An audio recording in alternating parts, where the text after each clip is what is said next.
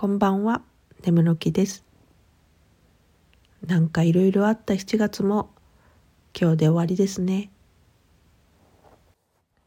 そういえば先月、自分の先祖をたどれる遺伝子検査キットを試してみましたよ。父方母方ともに割と近い土地に住んでるのにご先祖様がたどってきたルートは結構違いがあるんだなぁと感慨深いものがありましたね。実際に交流があったのは遡るとひいおばあちゃんまでになりますが私の中に今もご先祖様たちの名残が薄くあるはずなので生まれ持った大切とかも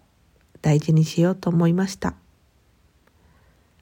穀物やナッツが好物なのもどなたかの好みを受け継いでるのかなそれではまた。